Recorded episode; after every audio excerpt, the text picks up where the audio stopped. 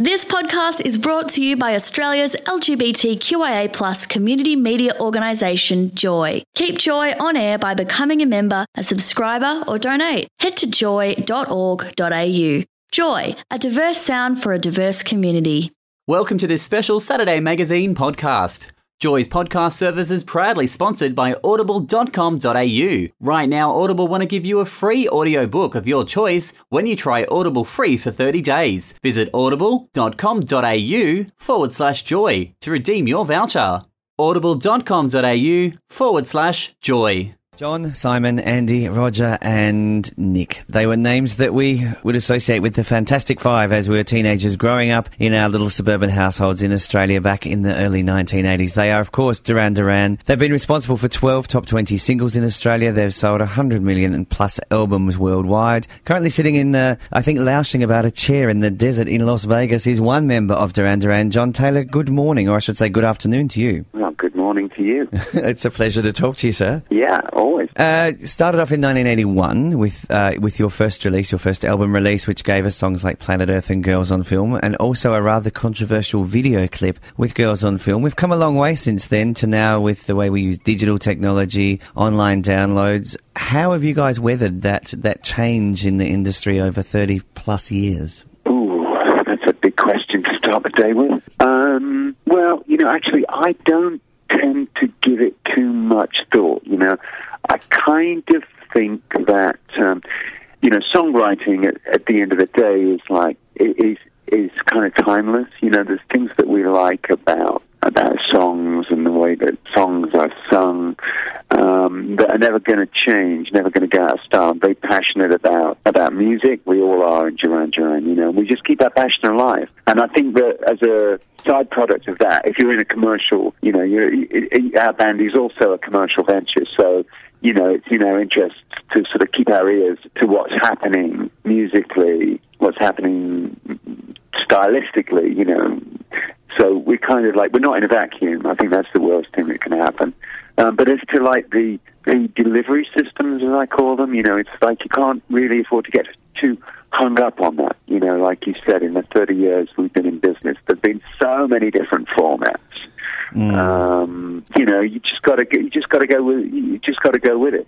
You know, we we just this you know released this new album, Paper Gods, and you know the thing is for us, we still we're still turned on by the idea of an album. Now I know for a lot of young people today, it's like it, it, there's no there's no validity to that idea. People are into songs; they don't they don't listen to listen to albums. Uh, you know, that's my conditioning. You know, and I insist. We all insist. That's what we do. We make albums. You know, and um, so you know that to to a degree perhaps is a little old fashioned of us. Oh, but it's it's but, perfectly um, old fashioned. You know, that's what dri- that's that's what drives us. Mm. And you know those those albums, as as you refer to, have been the soundtrack to to a generation or more. So.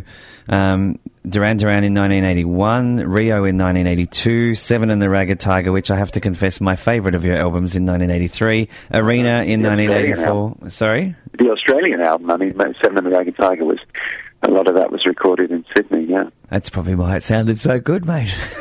there you go. That's it. Yeah. Um, you know, you've you've worked on a number of side projects, and but you guys you guys have always sort of had this this incredible. I, I want to call it a marriage. It's a musical marriage, 34, 35 years or longer.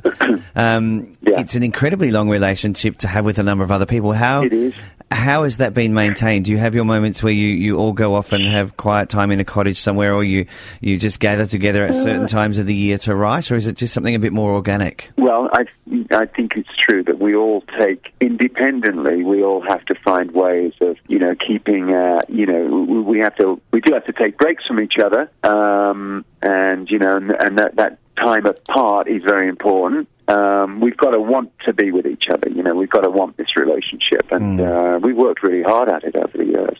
I think that in some ways, that um, one way of describing the new music is that it is it is a snapshot into our relationships, um, and it's quite a fine mesh um, of, uh, you know, yes, I mean we're we're brothers, friends, you know, bandmate. We've been through a lot together, and there's a lot of a lot of energy, good and bad, and that all has to be processed. And that's what you know, and that's what turns out the stew that is that is the music.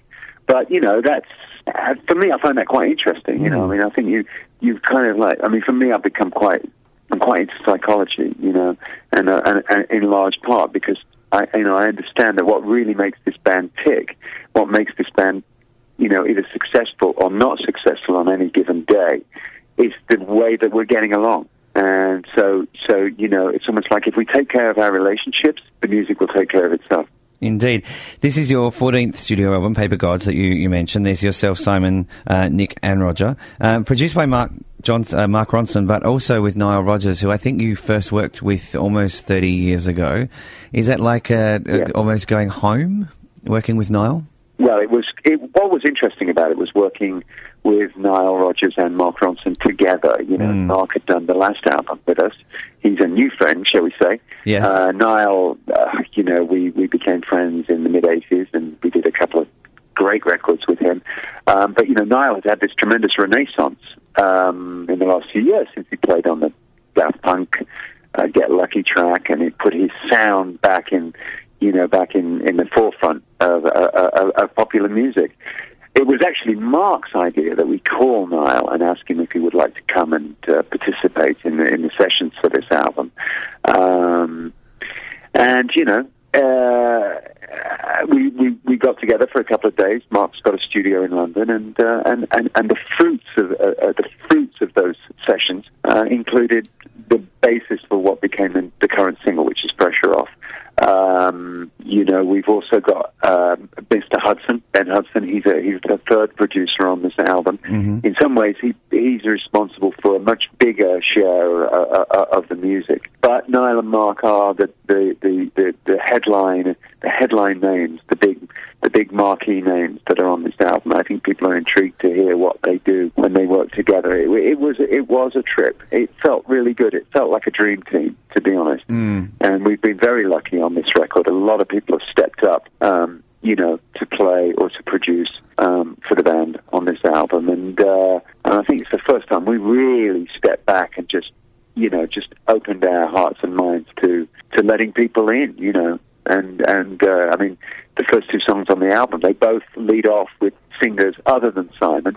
Simon's been very generous on this on this album. You know, he's, he's, he stepped aside a lot to let in other singers um, for the sake of the sound of the band. You know, um, so we got to tell a much deeper story. Uh, a much more, we got to take a more varied journey on on this album. You know, as a result of that, as a result of letting in other instrumentalists and other singers. Well, is, is there a challenge with being around these guys for so long? You mentioned there's the headline names on this album are, are, are Rodgers and Ronson. I would suggest a couple of Taylors, uh, a Rhodes and a Le Bon might be some headline names on the album above those two producers.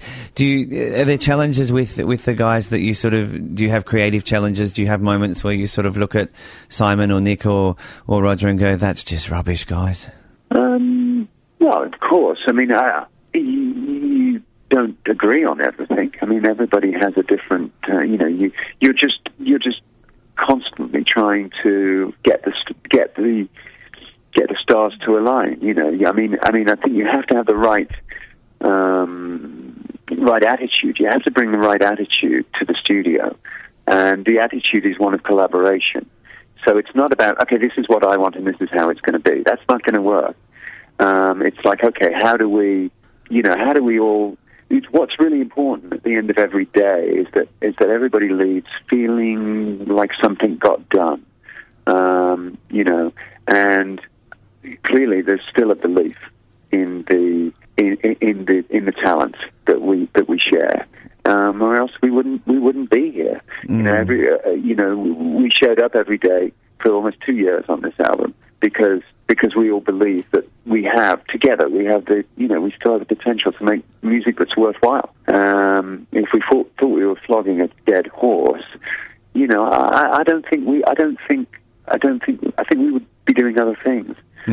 But I think there's a there's a feeling that there's still an untapped something, some magic in in that in that. There's a great belief in for me, a belief in those other three guys and what they're capable of that is still been, you know, that is still yet to come. You know, Yeah. and I think you know we could all say that you know, because you know when you're in a pop group in your early twenties, you know, and it's all like your career is really front loaded, you know, and then and then you become this like legacy act, and everybody's saying, oh, your best years are behind you. It's all about you're on this like nostalgia circuit, you know does you know how many people out there really believe like you know you know whether it's us or Spandau Ballet or you know I mean who knows any any any any group or you know Boy George whatever from particular how many people out there really believe that the, you know those guys you know have the potential to do something really meaningful again mm. you know um, I don't know how many people out there believe that we have the capacity to do that, but we in the band, we ourselves, we do, and uh, that's what you know. That's what keeps us coming back. You know, and, mm. and, and, you know, we're like we're like our studio is like the laboratory. You know, we're just like showing up every day, just trying to find the magic formula. And uh, if I say so myself, I feel pretty good about this new you, record. You, I feel like you may indeed. Like I feel like we've pulled something off. You know, that kind of actually does speak to speak to anybody that ever liked a Duran record, for mm. starters. Good, good. I'm I'm so excited to, to get hold of this. You talked about. I just want to touch back on that sort of retro idea for a second. You, I want to put some names in front of you. Go West, Nik Kershaw, Paul Young, the Cutting Crew, uh, all performed a concert right here in Melbourne last night, and. Uh, there's, there's a lot of talk about that. That whole retro 80s thing is, is very, very now, like we did the 70s once before. But the last couple of albums, so Red Carpet Massacre in 07 and All You Need Is Now from 2011, were, were sort of right on the pulse of where music is at. So there, there's no reliance on on that, that retro. Obviously, the old stuff is important, but it's not how you, you shape the rest of your career, is it? Well, I think we've we've been lucky, and we haven't had to. We haven't been forced by you know circumstances to seriously consider that kind of a that kind of a touring situation. We've you know we've got enough songs that have enabled us to to always put on our own shows, um, and you know we're just we're just very driven. We're we're, we're still very ambitious, and um, you know, and we've always looked to artists that keep changing. You know, that keep you know whether it's Prince or, or Bowie or, or what the Beatles did. You know, where every album is different. You know, and you're just constantly trying to. It's it's through reinvention. You know, if you just sit back and just start doing the same old thing, you're uh, you're really limiting your uh, yeah the, the, the potential. I think you know. So, Indeed. Um, and you know we're excited by musical. You know we're excited to make a 21st century to, to make 21st century music. I mean, actually, the last album, All You Need Is Now, which was produced by Mark Ronson, uh, Mark had a vision, you know, and his his sort of production concept for that album was that we would go back to the sounds of, of Rio, and we would and we would and we would use all the same instruments, you know, all the same you know recording effects to to make an album that, that almost felt like it was like a partner record to to that to that particular album. You know, which is not the kind of thing that typically we would do. But the album before that, you mentioned Red Carpet Massacre, was we'd done with Timbaland and it was an almost entirely electro record where we where there, was there was almost if, if you'd have taken Simon Le Bon's voice off it, you would never have never have guessed that it was a Duran Duran record. It was it was a very different because album. Gone, yeah, so because we'd gone that far out on that album, when Mark then suggested, "Hey, well, what about doing like a retro feel for this one?" We were like, "Okay." But I think that both of those records, the experience of making both of those records, sort of gave us a sense. It allowed us to plot a course for this one that was both classic Duran and experimental contemporary, and, and get that get that balance right.